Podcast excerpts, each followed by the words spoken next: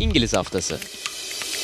Ada futbolunun sıkışık fikstüründe Çetin Cem Yılmaz ve Arhan Ata Pilavoğlu her hafta Big Six ve ötesini konuşuyorlar. StatsBomb işbirliğiyle.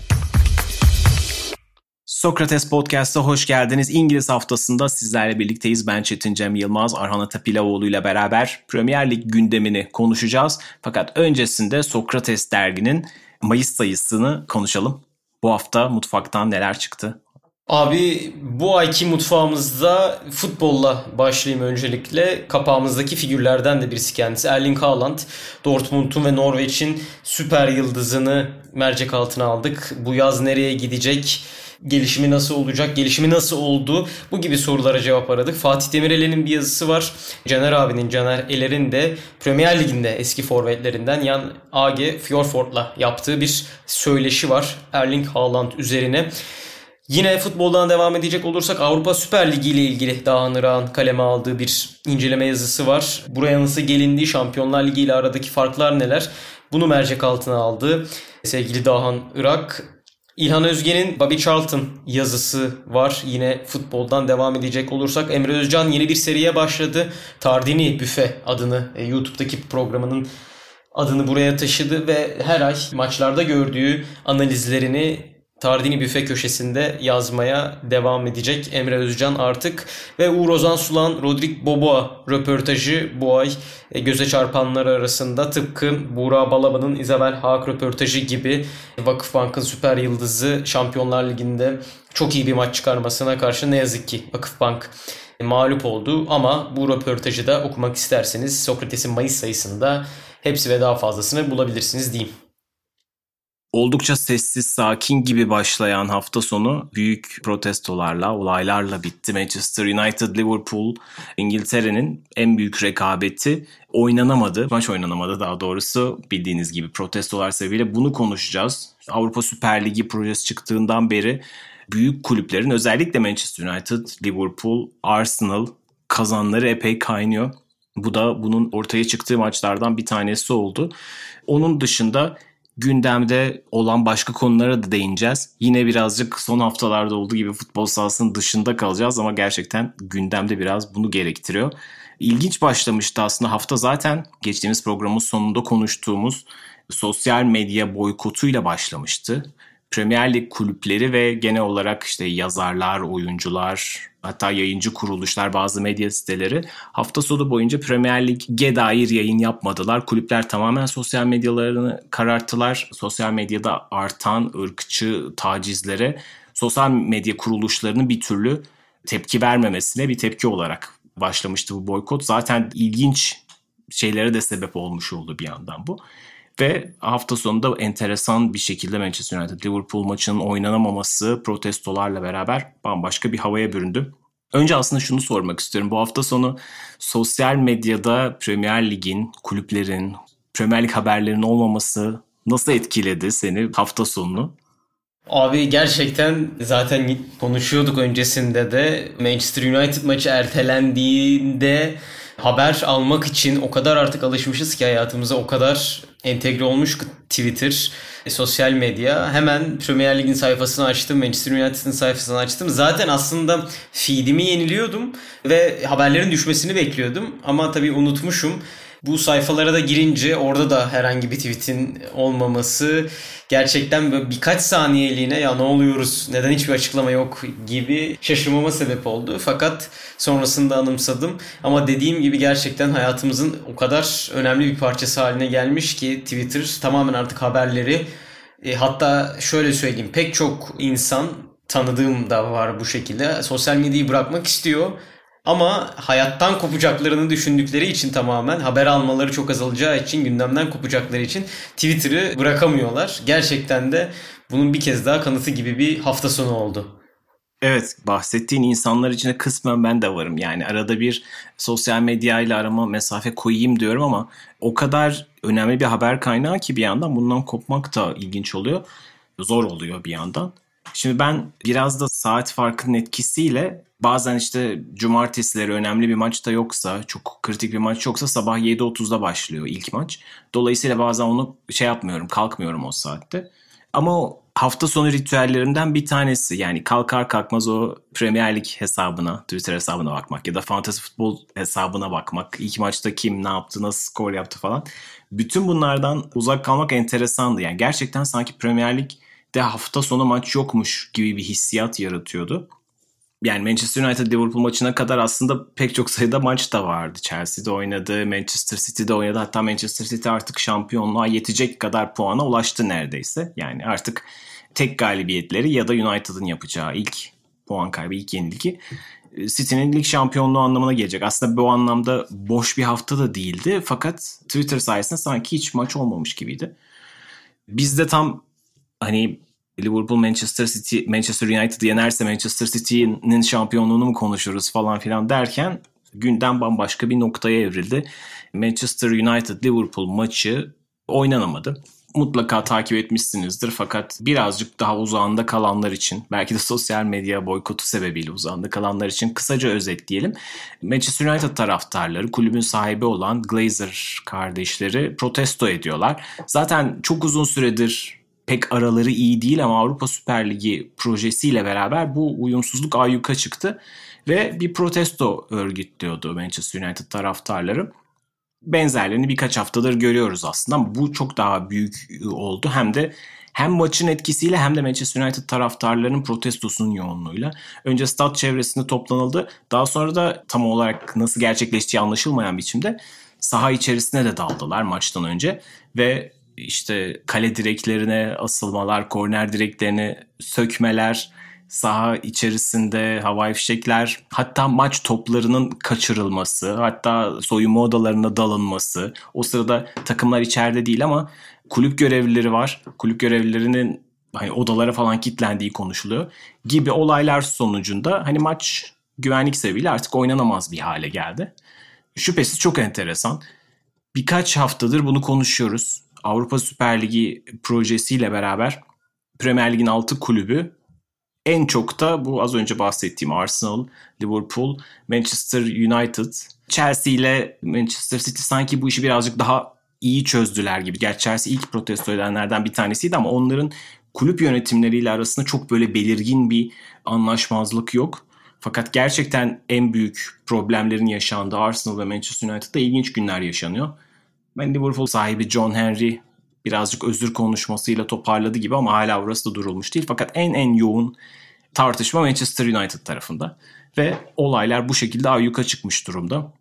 Biraz buradan konuşalım. Yani Süper Lig üzerine zaten konuşmuştuk ama bu olay sadece bir özürle geçiştirilecek gibi durmuyor. Zaten o sırada pankartlardan bir tanesinde de yazıyordu. Hani özür kabul edilmedi diye. Şu anda İngiliz taraftarları en azından önemli bir kısmı Almanya'dakine benzer %50 artı bir kuralına atıfta bulunarak Amerikalı sahiplerin kulüplerinden elini çekmesi talebinde bulunuyor. Tabii kolay kolay bu el çektirilebilecek bir durum değil ama satmaya zorlanacaklar mı bilmiyoruz. Biraz buradan konuşmaya başlayalım istersen. Olayları sen nasıl gördün? Abi öncelikle haberleri yani o fotoğrafları gördüğümde bayağı şaşırmıştım. Çünkü ne olduğunu tam anlayamadım. O sıralarda F1 yarışı vardı onu izliyordum. Bir anda bir Twitter açayım dedim. Bir baktım aa ne oluyor? Çok karmaşık geldi. İngiltere futbolunda evet aslında e, geçmişte tarihte pek çok kez çok daha dramatik şekilde benzer olayları gördük. Ama son yıllarda hiç rastlamadığımız şeylerden bir tanesiydi. Stadın içerisine girilmesi.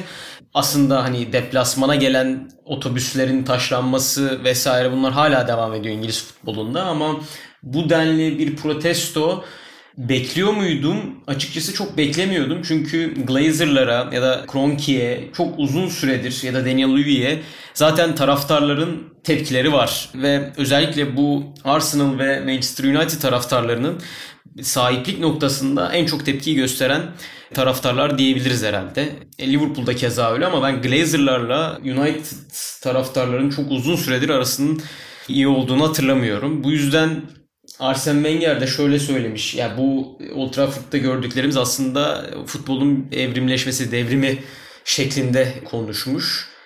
O kadar büyük sonuçlara yol açacak mı bu bilmiyorum ama Spotify'ın sahibi Daniel Ek de Arsenal'ı satın almak istediğini belirtti. Ya yani bu sahiplik değişimi çok uzun süredir devam eden ve pek çok taraftarın çok uzun süredir o sezon sonlarında uçaklara yazılan pankartlar, bannerlar vesaire bunlar her zaman duyduğumuz şeylerdi. Kroenke out, Glazer out evet ama demek ki aslında sanki böyle bir şey bekliyormuş taraftarlar gibi yorumladım ben biraz. Dediğim gibi çok dramatik değişimler olacak mı bilmiyorum ama Edward Wharton görevden sene sonu ayrılacak olması, kulübü bırakacak olması da yine bunun önünü açan unsurlardan bir tanesi.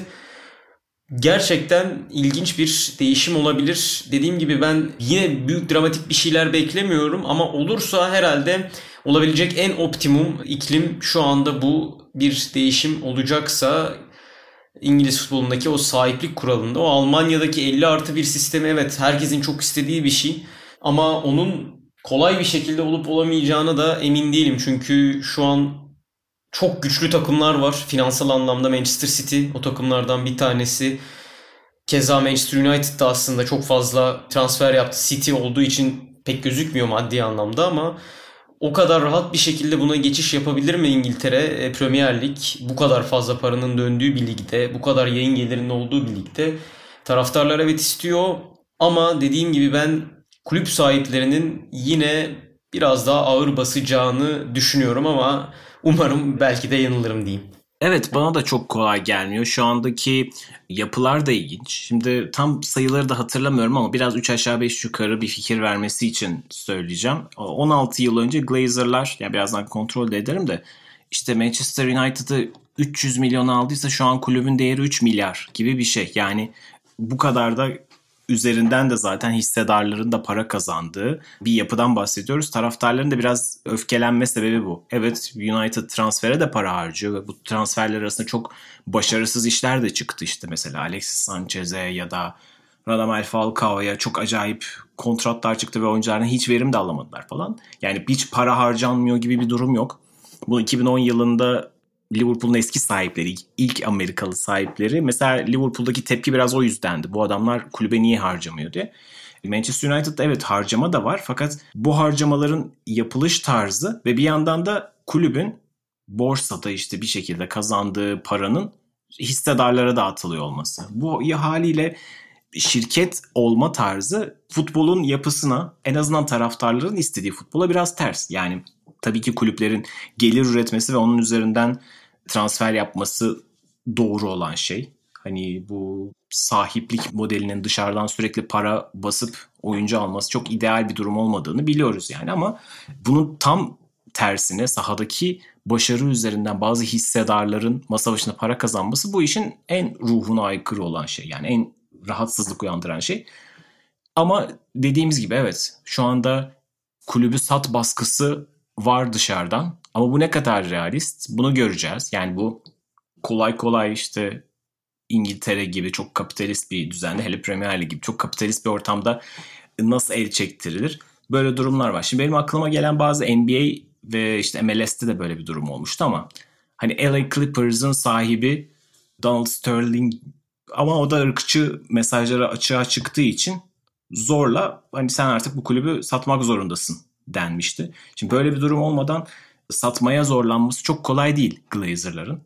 Nasıl bir formül bulunacak bilmiyorum. İngiltere'de ben de hala bu 50 artı 1 kuralı nasıl getirilebilir emin değilim. Ama bu protestoların dikkat çekici olduğunu düşünüyorum. Büyük ölçüde hani İngiltere'de genelde medya taşkınlıklar üzerinden, şiddet üzerinden yakalamaya çalıştı. Evet bazı birkaç tane taşkınlık da yapıldı fakat genel olarak bu kadar kalabalık içerisinde hani mümkün olduğu kadar az şey verilmiş olması bence pozitifti. Ve birazcık da protesto dediğin şey de işte o tırnak içine rahatsızlığı vermekle sonuç alınan bir şey. Eğer bu sadece maçlara gidip bağırmakla protesto olsaydı zaten Manchester United taraftarları bunu 16 yıldır yapıyor. Stada giderken de yapıyordu.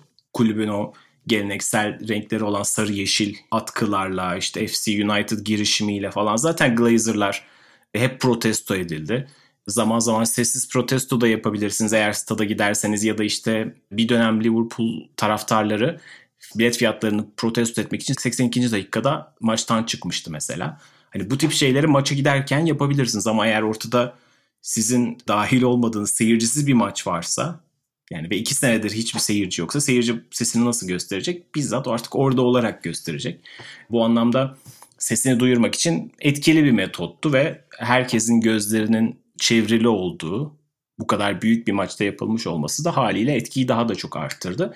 Yani en azından bu konuyu gündemde tutmak, anlatıyı buradan kurmak adına çok önemliydi ve hani siz özür dileyip bu işin içinden sıyrılamayacaksınız demiş oldu Manchester United taraftarı. Nereye gidebilecek işte nereye varacak şu anda kestirmek çok kolay değil ama şunu göstermesi önemliydi. Yani bu hikaye evet özür dilediniz ve bu konu kapandı şeklinde olmayacak.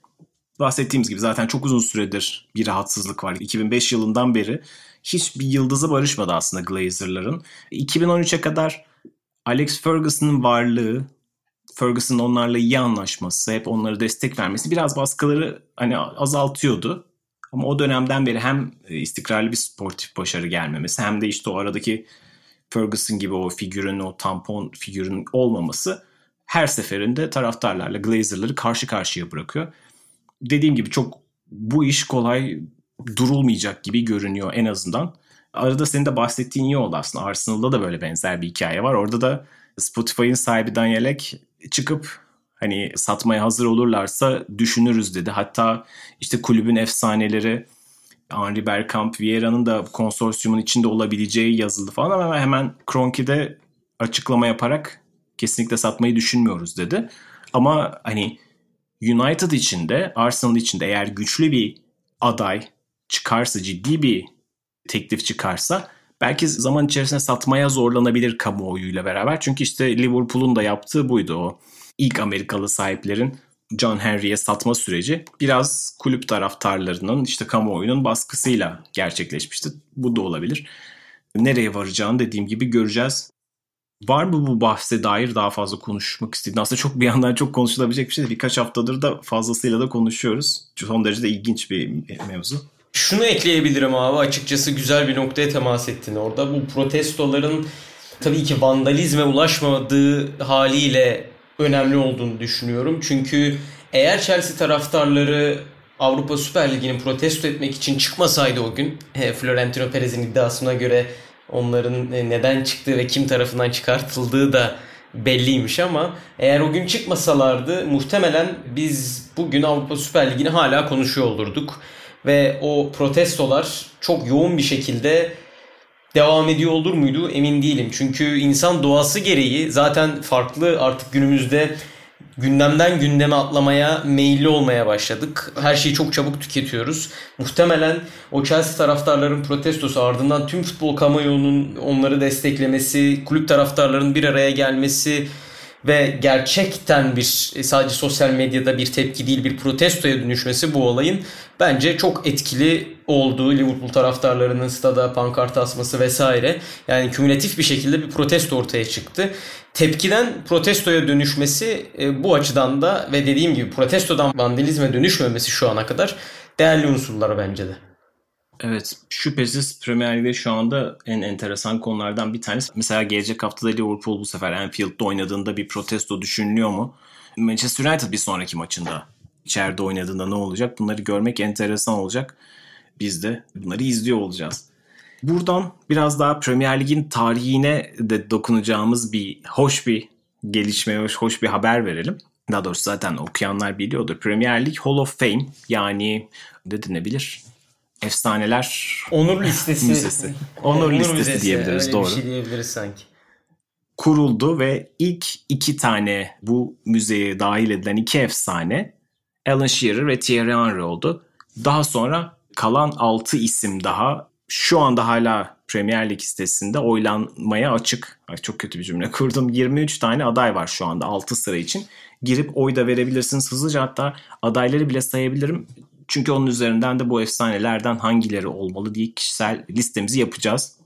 Tony Adams, David Beckham, Dennis Bergkamp, Sol Campbell, Eric Cantona, Andy Cole, Ashley Cole, Didier Drogba, Les Ferdinand, Rio Ferdinand, Robbie Fowler, Steven Gerrard, Roy Keane, Frank Lampard, Matt Letitia, Michael Owen, Peter Schmeichel, Paul Scholes, John Terry, Robin van Persie, Nemanja Vidic, Patrick Vieira, Ian Wright. Süper Lig'den de geçmiş yıldızları görmek arka arkaya enteresan oldu tabii. Bir dolu Premier Ligi Premier Lig yapan çok çok özel isimler arka arkaya. Bu arada abi Robin Van Persie'yi aynı yerden mi bakıyoruz bilmiyorum ama Manchester United formasıyla koymak da enteresan bir tercih olmuş gerçekten. Evet. Önce seçilenlerden başlayalım. Yani iki tane isim seçilecek garanti olarak dense senin de tercihin Shearer ve Henry mi olurdu? Muhtemelen öyle olurdu abi. Yani Giggs konuşuluyor. Giggs'in olması gerektiği konuşuluyor ama onun listesi yani Giggs'in özellikle son dönemdeki aksiyonlarından dolayı zaten pek mümkün değil. E, bu yüzden ve Premier Lig denilince akla gerçekten mesela en golcü listesi zaten direkt bu iki ismi çağrıştırıyor ki öyleler zaten de. Onun haricinde de benim aklıma gerçekten bu iki isim geliyor. Her ne kadar mesela Alan Shearer'ın e, Blackburn dönemine yetişememiş olsam da Henry'nin o işte 2002-2003'lere yetişememiş olsam da sonrasında açıp izlediğimde aklıma gerçekten bu iki isimden başka birisi gelmiyor sanki. Evet aslında yani Manchester United'dan bir oyuncu ya da bir figür olmalıydı diye düşünüyorum ama şartlar da biraz ortada. Yani birazcık daha böyle politik ve ideal ismi bulmak gerekiyorsa Alan Shearer ve Thierry Henry bence de normal, doğru olan isimler. Tabii teknik direktör olmadığı için oyuncu olması daha zor. Çünkü bütün o 1990'ların efsane Manchester United'ının dan bir tane oyuncu çıkartmak çok kolay değil. Çünkü birkaç tane farklı jenerasyon vardı Manchester United'da o ambargo koydukları bütün o toplamda kazandıkları 13 Premier Lig şampiyonluğuna tabii ki farklı farklı jenerasyonlarla yapan bir tane beyin vardı. O da Alex Ferguson. Hani bir şekilde aslında bir efsaneler müzesine kaldırılacak ilk isim olmalıydı ama oyunculardan bahsediyorsak o kadronun içerisinde en fazla en uzun süre yer alan isim evet Ryan Giggs'ti. Ryan Giggs de son dönemdeki çıkan haberleriyle zaten hani bu listede neden olmadığının cevabı zaten o. Yani saha içi başarıları zaten tartışılmaz ama saha dışında sürekli çıkan vukuatları birden fazla kadına saldırı, işte şiddet uygulamasıyla zaten Galler milli takımından da uzaklaştırılmış durumda Avrupa Şampiyonası'na takım başına gitmeyecek. Yani şu anda kariyeri neredeyse bitme noktasına geldi çok büyük ihtimalle. Bu anlamda bize niye olmadığını cevabı orada. Eric Cantona çok özel bir isim. Gerçekten Premier Lig'in dönüştürücü isimlerinden bir tanesi. Michael Cox The Mixer'da bunu çok iyi anlatır. Yani Premier Lig'in o İngiliz takımlarının klasik 4-4-2'den yavaş yavaş o 10 numaraları kullanmaya, o hatlar arasındaki yaratıcı oyuncuyu kullanmaya başlamasının dönüm noktalarından bir tanesi ve Manchester United'ın da o dönemlerdeki ilk hegemonyasını kurmasının en büyük figürü olarak anlatılır. Ama Eric Cantona'nın da kariyeri hem bazı skandallarla dolu hem de birazcık daha kısa bir kariyeri var. Yani Premier Lig özelinde baktığımızda bu anlamda bence e, Alan Shearer'ın yeri bence zaten tartışılmaz. Ama hani o ikinci isim seçilecekse Thierry Henry'nin öne çıkması anlayabiliyorum. Bahsettiğim sebeplerden Eric Cantona da olabilirdi. Fakat hani direkt yazılma konusunda herhalde Thierry Henry'nin o saha dışında da çok daha saygıdeğer bir figür olması. Herhalde Eric Cantona'nın geçtiğimiz sene UEFA'dan ödül alırken yaptığı konuşmayı hatırlıyorsunuzdur. Herhalde çıkıp böyle bir saçmalaması falan da çekinmiş de olabilirler. Bütün bunları düşünce bana da bu ikili doğru gibi geldi. Bir de abi bence teknik direktöre gitmemelerinin nedeni yani Sir Alex Ferguson'a vereceğiz tamam verelim ama sonrasında kime vereceğiz? Orada bir sıkıntı yaşanmış olabilir. Yani çünkü o kadar çok kazandı ki Sir Alex. Ya böyle 6-7 tane kazanmış olsaydı ve bir ikinci isim 4-5 tane kazanmış olsaydı muhtemelen teknik direktörler için de bir kategori olacaktı ama ikinci bir isim kim yazılır noktasında çok rahat bir seçeneğiniz olmuyor. Hani Alan Shearer ve ikinci olarak Henry gibi o ikinciyi pek bulamıyorsunuz sanki. Yani muhtemelen Mourinho gelecektir evet. Ama demek istediğim hani Guardiola da mesela bu sene 3. Premier Lig şampiyonluğunu elde edecek. Ya Sir Alex bu arada Wenger'i unuttum. Tabii ki Wenger olurdu evet, muhtemelen. Wenger'de aynen. İkinci muhtemelen Wenger olurdu. Ama dediğim gibi ya futbolcular kadar çok rahat bir şekilde ilerlemiyor bence o süreç. Evet bir yandan da zaten hani kural gereği oyunculara açılmış bir şey ama dediğim gibi o Manchester United'dan birisi olmalı diye düşünüyorum ama bir tane işte o kadar çok dominant bir oyuncu gelmiyor. Öyle bir yapı vardı ki biraz o yüzden düşündüm. Şimdi kalan o isimlerimizi de kendimiz seçelim ama 23 ismi saydım. Senin bu listeye dahil edeceğin diğer altılı kimler olurdu diye sana sorayım. Abi kesinlikle bir Manchester United oyuncusu almak gerekiyor. Orada kime giderim sorusu yani Cantona ya da David Beckham'ın bariz nedenlerden dolayı alınabilmesi hani Premier Lig'in yüzü olma noktasında muhtemel ama ya dediğim gibi ilk Giggs'i alırdım. Zaten o çok açık ama onu alamayacağım için ikinci isim olarak o sınıfın ve sonra Rex Ferguson'ın temsilcisiymiş gibi, sahada bir temsilcisiymiş gibi gördüğüm için e, Paul Scholes'u alırım ben muhtemelen. Manchester United cephesinden. Başka Steven Gerrard tabii ki akla gelen ilk isimlerden birisi. Hem Liverpool'la birlikte lig şampiyonluğu kazanamamış olması, hiç Premier Lig kazanamamış olması ve son ana kadar gelmesi e, sadece bu bile çok dramatikleştirirken bir kaptan motifini en iyi e, simgeleyen isimlerden birisiydi kendisi. Başka kimi alabiliriz diye düşünüyorum. Aslında gerçekten çok da kolay değil. Peter Schmeichel yine Manchester United'dan. E, evet Gerrard ya da Lampard kadar çok uzun bir Premier Lig kariyeri olmadı. Fakat ikoniklik ve akla gelme açısından benim aklıma gelen ilk isimlerden birisi. Yani Premier Lig sizin için nedir bir oyuncuyla bunu özetleyebilir misiniz deseler. Yani Lampard'dan da Gerrard'dan da önce benim aklıma e, Peter Schmeichel geliyor ve dediğim gibi benim yaşım Peter Schmeichel'ın prime dönemlerine yetişmemesine rağmen o 99 finali FA Cup'ta e, Bergkamp'a karşı yaptığı inanılmaz kurtarış, penaltı kurtarışları yani gerçekten maçın kaderine etki eden başka bu kadar bir kaleci var mı yakın dönemde? Gerçekten hatırlamıyorum ki zaten bu aday listesindeki tek kaleci kendisi. O yüzden Peter Schmeichel'ı da alırım üçüncü olarak. Frank Lampard muhtemelen dördüncü ismim o olur. Onu da biraz sevdiğim için diyeyim. Yani 2009-2010'daki o inanılmaz Ancelotti dönemiyle birlikte ki zaten hak eden isimlerin o da başında geliyor. Dördüncü ismim de Frank Lampard olur.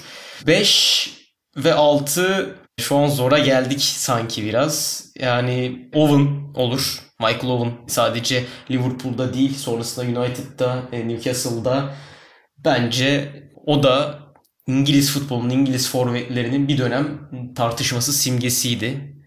Michael Owen'a Newcastle'la Alan Shearer'ın yarattığı miras belki e, performansını gölgeledi ama gerçekten İngiliz futbolunun simge isimlerinden birisiydi o da.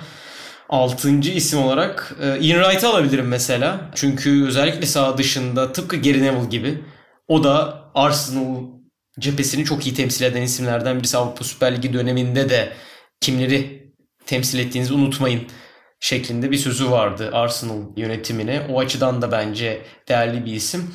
Ama Ian Wright'ı alır mıyım? Sanırım almam. Yani David Beckham, Cantona ve Bergkamp üçlüsünden birini alırım gibi geliyor. O üçlüden de Bergkamp'ı alayım çünkü Invincibles kadrosundan da birisini daha eklemek isterim. Dediğim gibi yani zaten çok göreceli bir liste ve bu liste muhtemelen senin az önce saydığın isimlerin hepsi kendisine ilerleyen dönemlerde zaten yer bulacak. Ama benim listem sanırım böyle olurdu. Evet gerçekten dediğin gibi hani zaman içerisinde bu isimler illa yavaş yavaş altı altı gireceklerdir. Her biri ayrı ayrı efsane. Aynı benzer şekilde düşünüyorum. Hani özellikle ilk birkaç taneyi seçmek çok kolay. İşte 5'e 6'ya geldiğinde kimi dışarıda bırakacağın sorusu daha zorlayıcı oluyor. Benim de Gerard ve Lampard ekleyeceğim isimler farklı farklı sebeplerden ama aynı dönemlerde oynadıkları için hep yan yana isimleri anıldı. Onu biliyoruz. Lampard tüm o Chelsea'nin 2000'lerin özellikle belki de en başarılı takımıydı Chelsea Premier Lig'de. En damga vuran yani en azından o Mourinho'nun geldiği arkasına devam eden Ancelotti ile beraber bir lig daha kazanmışlardı ve arkasında Şampiyonlar Ligi'ne kadar gelen o efsane jenerasyonun, efsane Chelsea takımının bir parçasıydı. Hep e, çok gidenler gelenler oldu ama Terry ile, Drogba ile ve Peter Cech ile beraber en kilit oyunculardan bir tanesiydi. Ve çok hani aslında özel bir oyuncuydu. Çok farklı yerleri de gelebilirdi. İnsanlar bazen onun sadece tek tip o ceza sahasına attığı geç koşularla tamamladığı golleri hatırlıyor olabilir ama aslında çok çok özel bir oyuncuydu Frank Lampard. Bu yüzden yazılmalı. Bu arada tek kaleci eklenmiş. Bence Çek de burada olmalıydı diye düşünüyorum. Hani eklenecek aday listesine olmalıydı diye düşündüklerimden biriydi. Abi onun sebebi şuymuş. Ona ben de bakmıştım. Benim de aklıma ilk gelmişti o. Çek şu an Chelsea'nin kalecisi ya. Kadroda almıştı Frank Lampard döneminde. Emekli olması gerekiyormuş Hall of Fame'e girebilmesi için tamam, evet. aday listesine. Muhtemelen bu sezon sonunda o listeye dahil olacaktır. Doğru bak ilginç bilgi. Onun dışında zaten kişisel olarak da en büyük favorilerimden bir tanesi Steven Gerrard. Kariyeri boyunca hiç Premier Lig şampiyonluğu yaşamamış. Herhalde bu listedeki Premier Lig şampiyonluğu olmayan da tek oyuncudur. Tam olarak kontrol etmedim ama Les Ferdinand'ın da yaşayıp yaşamadığından çok emin değilim ama hani şöyle bir baktığımda ama bir yandan da kariyeri boyunca başka bir takımda o son dönemdeki LA Galaxy macerasını bir kenara koyarsak hiçbir takımda forma giymemiş olması, çocukluk kulübünden devam etmesi, orada efsane olarak bırakması gerçekten tüm Premier Lig tarihinin en özel hikayelerinden bir tanesiydi. Ve sanki de son örneklerden bir tanesi olarak kalacak gibi bu anlamda. Evet şampiyonlukta taçlansaydı çok daha başka bir hikaye olacaktı. Fakat işte onun da o İstanbul hikayesiyle başka en azından bir eksik bir parçayı tamamlamış olması çok özeldi. Ve Liverpool'un 84'ten beri ilk Avrupa şampiyonluğuydu o da. Liverpool'un çok istediği lig şampiyonluğunu o kazandıramadı ama Liverpool çok uzun süre 70'lerin ve 80'lerin efsane takımının çok uzun süre anlamlı, hala büyüklerden tutan oyuncuydu aslında. Gerrard bu yüzden de değerli.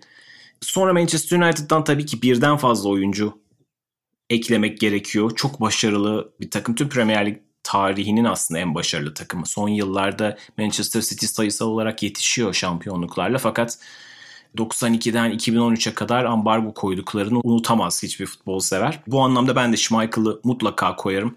Premier Lig tarihinin en ikonik kalecilerinden bir tanesiydi.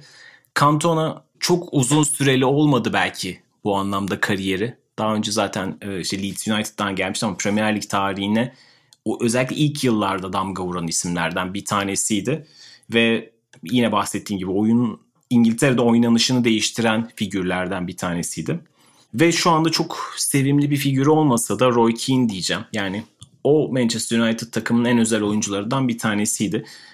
Ve benim hep çok sevdiğim yani o zamanlar rakip takımda bile olsa böyle tam öykündüğüm, hoşuma giden bir oyun stili vardır aslında. Çok sert orta sahaları sevme sebeplerimden bir tanesi. Benim Britanya futbolunu sevme sebeplerimden bir tanesi o işte o 6 numaraların, o 8 numaraların çok kemik gibi olmasıdır. Onlardan bir tanesiydi Roy Keane.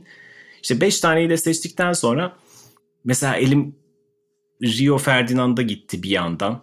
Scholes'a gitti falan filan ama bu kadar da fazla Manchester United koymak da istemedim. Birazcık denge gözetmek için. Dennis Bergkamp birazcık kişisel bir tercih olacaktır herhalde. Çünkü benim çok izlediğim en zarif futbolculardan bir tanesiydi. Belki başarı anlamında mesela Rio Ferdinand kadar falan madalyası yoktur. Ya da işte Ashley Cole kadar da yoktur belki. Ashley Cole da koymayı çok düşündüm. Fakat biraz kişisel olarak gerçekten izlemekten en keyif aldığım futbolculardan bir tanesiydi. Hem Arsenal'da hem Hollanda milli takım forması çok özel anları oldu. Birazcık işte Arsenal'ın o 90'lar sonundaki ilk patlamasına çok kritikti. Daha sonraki o ikinci yükselişi Invincibles'ta da sanki artık ikinci plandaydı ve Thierry Henry'lerin, Patrick Vieira'ların arkasındaydı artık. Ama o ilk dönemde Overmars'la beraber kurdukları hikaye Premier Lig'in o dönemleri için çok farklı bir futboldu. Çok özeldi. Dolayısıyla Dennis Bergkamp'ı da koymak istedim. Altılımı da böyle tamamladım. Bahsettiğim gibi bak David Beckham'a gelemedim bile ama bir dolu yıldız var. Evet abi gerçekten çok zor. E, dediğin gibi özellikle böyle ilk dördü rahat sanki çok yerin varmış gibi yapıyorsun ama son iki yakalınca herkes böyle çok büyüyor gözünde. Premier Lig kazanamayan bu arada Fowler da var. İlk evet, kazanamayan doğru. hatta ötesi geçen. Aynen ötesi de e, o da kazanamadı. Bir de Fer, Ferdinand Aynen. dediğin gibi. Bu listede bence zaten bilerek muhtemelen lig kazanamamış isimleri de eklemişlerdir diye tahmin ediyorum. Evet yani çünkü öteki türlü sadece Chelsea ve Manchester United ve e, bir parça da işte Arsenal odaklı bir 23 olurdu. Onun dışında işte evet hem Liverpool'un yıldızlarının işte Fowler'ın, Gerrard'ın Owen daha sonra Manchester United'la kazandı ama hem de diğer takımların Matt mesela anılması benzer şekilde Les Ferdinand'ın anılması da ayrıca hoşuma gitti. Bu anlamda keyifli bir liste dediğimiz gibi Premier Lig resmi sitesinden dinleyicilerimiz girip takımlarını kurabilirler. Daha doğrusu altılılarını kurup oylamaya katılabilirler. Doğal sayılar. Bu hafta doğal sayılar bölümümüzde aslında çok benzer bir akışla devam edeceğiz. Günümüzden kimi alırız sorusunu sorduk ve biraz StatsBomb verilerinin de tabii ki yardımını aldık burada. Aslında insanların aklına gelen bence Herhalde iki isim vardır şu an çünkü Premier Lig'de olmayan isimler de var ama hala futbola devam eden isimler var ama hem Premier Lig'de olup hem de çok üst düzeyde kalmış iki forvet geliyor benim aklıma. Birisi Agüero, diğeri de Harry Kane. Muhtemelen Harry Kane zaten en golcü oyuncu listesinde de eğer Premier Lig'de kalır ve sağlıklı bir şekilde performanslarına devam edebilirse ilk ikiyi çok net bir şekilde zorlayacak. Hatta birinciliği de zorlayacağı öngörülüyor. Bu isimlerden Harry Kane'in son iki senedeki gol beklentisi ve e, attığı golleri biraz inceledim. İki sezon önce ki iki sezon önce çok fazla e, süre alamadı sakatlıklardan çok boğuştuğu için. Zaten muhtemelen sakatlıkları hiç olmasa full randımanlı bir şekilde onu izleyebilseydik bu son 3 senede gol sayılarını inanılmaz bir standarda yükseltmiş olacaktı. 2 sene önce Harry Kane e, Statsbomb verilerine göre 9 gol beklentisinden penaltı hariç buradaki gol beklentileri tam 16 gol çıkarmıştı. Ne kadar golcü bir oyuncu olduğunu, ne kadar zor şartlardan, ne kadar sıkıntılı durumlardan gol atabildiğine güzel bir örnek. Bu açıdan Harry Kane'in ve bu sene de aslında çok benzer bir istatistiğe sahip e, İngiliz oyuncu. Ligin en çok gol beklentisi üreten ismi tam 15 gol beklentisinden 17 gol atmış bu senede. Yani genel olarak baktığımızda 15-17 evet arada çok dramatik bir fark yok belki ama yine gol beklentisinin üstüne çıkması yine ne kadar zor noktalardan ne kadar uçuk noktalardan gol atabildiğinin bir göstergesi ki bu sene her ne kadar yine gol sayısı Premier Lig'de 21'i bulsa da biz kendisinin daha derinde, daha e, Hemminson'u besleyecek şekilde bir rolde oynadığını biliyoruz. Bu açıdan da bence çok değerli bir profil çiziyor Harry Kane ve aklıma hani bu sene attığı birkaç golü getiriyorum. Sol çaprazdan sağ çaprazdan Agüero'nun o uzak direğe vurduğu goller gibi gerçekten durdurulması pek çok zor gol atmaya devam ediyor İngiliz oyuncu. Evet bu hafta kendisini fantezi takımında kaptan da yapmıştım ama 4-0'lık maçta hiç gol atamayarak beni üzdü. Ama benim de kesinlikle şu anki aktif futbolculardan en büyük adayım Harry Kane olur herhalde. Az önce de bahsettik ki mesela Steven Gerrard gibi başladığı takımda bitiren oyuncular pek kalmadı. Son dönemde işte Raheem Sterling olsun, Kyle Walker olsun onlardan bir önceki dönem işte Robin Van Persie hani daha şampiyonluk kazanma şansı olan bir takıma gitme isteyen oyuncuları gördük böyle zamanlar içerisinde. Hani Big Six dışındaki takımların Big Six takımlarına gitmesi daha olabiliyor evet ama Big Six içerisinde bu gerçekleşti mi birazcık daha ihanet gibi oluyor. Hani direkt rakibiniz olmasa bile şimdi mesela Raheem Sterling'in Liverpool'dan Manchester City'ye gidiyor oluşu açık açık takımına eski takımına hani ben burada bir şey kazanamam deme mesajı oluyor. İşte Robin Van Persie'nin de Arsenal'dan Manchester United'a gidişi bu yüzden çok yıkıcıydı Arsenal taraftarları adına. İşte Ashley Cole benzer bir şekilde Chelsea'ye giderken aynı etkiyi yaratmıştı benzer şeyleri artık Harry Kane için bu sene konuşmaya başladık. Yani çok sık yazılıyor Harry Kane başka bir takıma gidecek diye. Eğer İngiltere dışına giderse bir problem yok. Fakat İngiltere içine giderse oldukça tepki çekmesi muhtemel. E, şuraya bağlayacağım. Genelde buna hani birazcık daha işte o geleneksel bakan, birazcık daha romantik bakan birisi olarak ben çok sıcak bakmam. Oyuncunun efsane olduğu takımda kalmasını tercih ederim. Fakat Harry Kane için açıkçası bir istisna yapıyorum ben gönlümde. Çünkü Harry Kane bu yaz 28 yaşına geliyor ve Tottenham'a verebileceği yani her şeyi verdi. Vermeye de devam eder eğer kalırsa. Yani 32-33 yaşına kadar hala her sene bu performansı büyük ihtimalle görürüz kendisinden. Fakat artık eğer kafasında kupa kazanmak varsa ki her futbolcu için anlaşılabilir bir istek bu. Yani eğer giderse de kimsenin herhalde bir şey diyebileceğini zannetmiyorum böyle ihanet etti falan filan gibi. Çok tabii ki acıtıcı bir tercih yaparsa başka. Hani direkt rakibe giderse mesela Tottenham'dan Arsenal'a giden Sol Campbell gibi bir durum yaratırsa tribünlerde tepkiyle karşılanabilir. Fakat mesela Manchester United'a ya da Manchester City'ye gitmek istese çok abartı taraftarların bile bir şey diyebileceğini zannetmiyorum. Çünkü gerçekten bu adam yapabileceği her şeyi yaptı bu sezon. Çok kritik bir sezonda kariyerin en iyi oyunlarından bir tanesini oynadı. Ve eğer ben artık kupa kazanmadan futbol bırakmak istemiyorum derse de kimsenin herhalde diyecek bir şey kalmaz diye düşünüyorum. Abi bana da öyle geliyor ama Van Persie'nin de aslında hikayesi çok farklı değildi sanki. Harry Kane bence de biraz daha sanki kararlı bir şekilde Tottenham'da kaldı. Çünkü transferi son 5 senedir olmasa da neredeyse son 3 senedir çok fazla şekilde konuşuluyor. Tottenham'dan ayrılacağı konuşuluyor. Manchester City bu sene en yakın gündem gibi ki Guardiola ile gerçekten çok farklı bir noktaya evrilebilir. Biraz başlarda sıkıntı yaşaması haricinde böyle 30-35'leri her zaman görebilecek bir profile evrilebilir Harry Kane.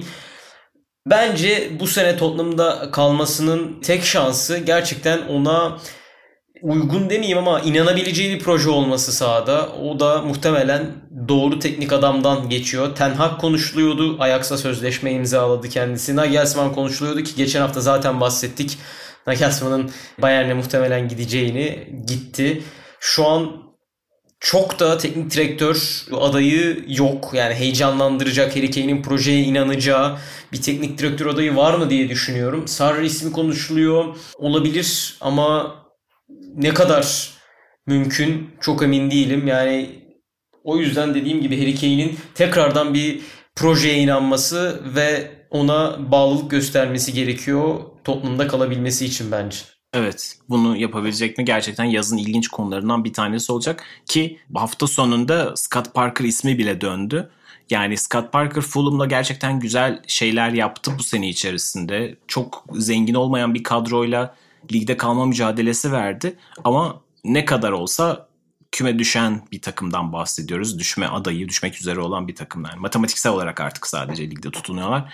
Şimdi böyle bir hocaya gitmek açıkçası Tottenham için son derece tuhaf olur. Yani kime gideceklerini bilmiyorum ama dediğin gibi zaten çok gözde olan isimler kapıldı bile şu anda. Çok boşta olan parlak bir isim de olmadığı için. Bir de bence abi aynen. Evet. teknik direktör getirmek biraz mesaj. Yani nasıl Mourinho bir mesaj olarak getirildiyse Tottenham'a hani biz Mourinho gibi hocaların hala cazibe merkeziyiz denilebiliyorsa aynı zamanda dediğim gibi bir proje için, bir büyüklük göstergesi için bir mesaj. Ben Scott Parker'ı çok seviyorum. Oyuncuyken de çok severdim. Ve hatta ben Pochettino kovulduğunda o ara sezonu Scott Parker'la geçireceğini düşünmüştüm Daniel Levy'nin.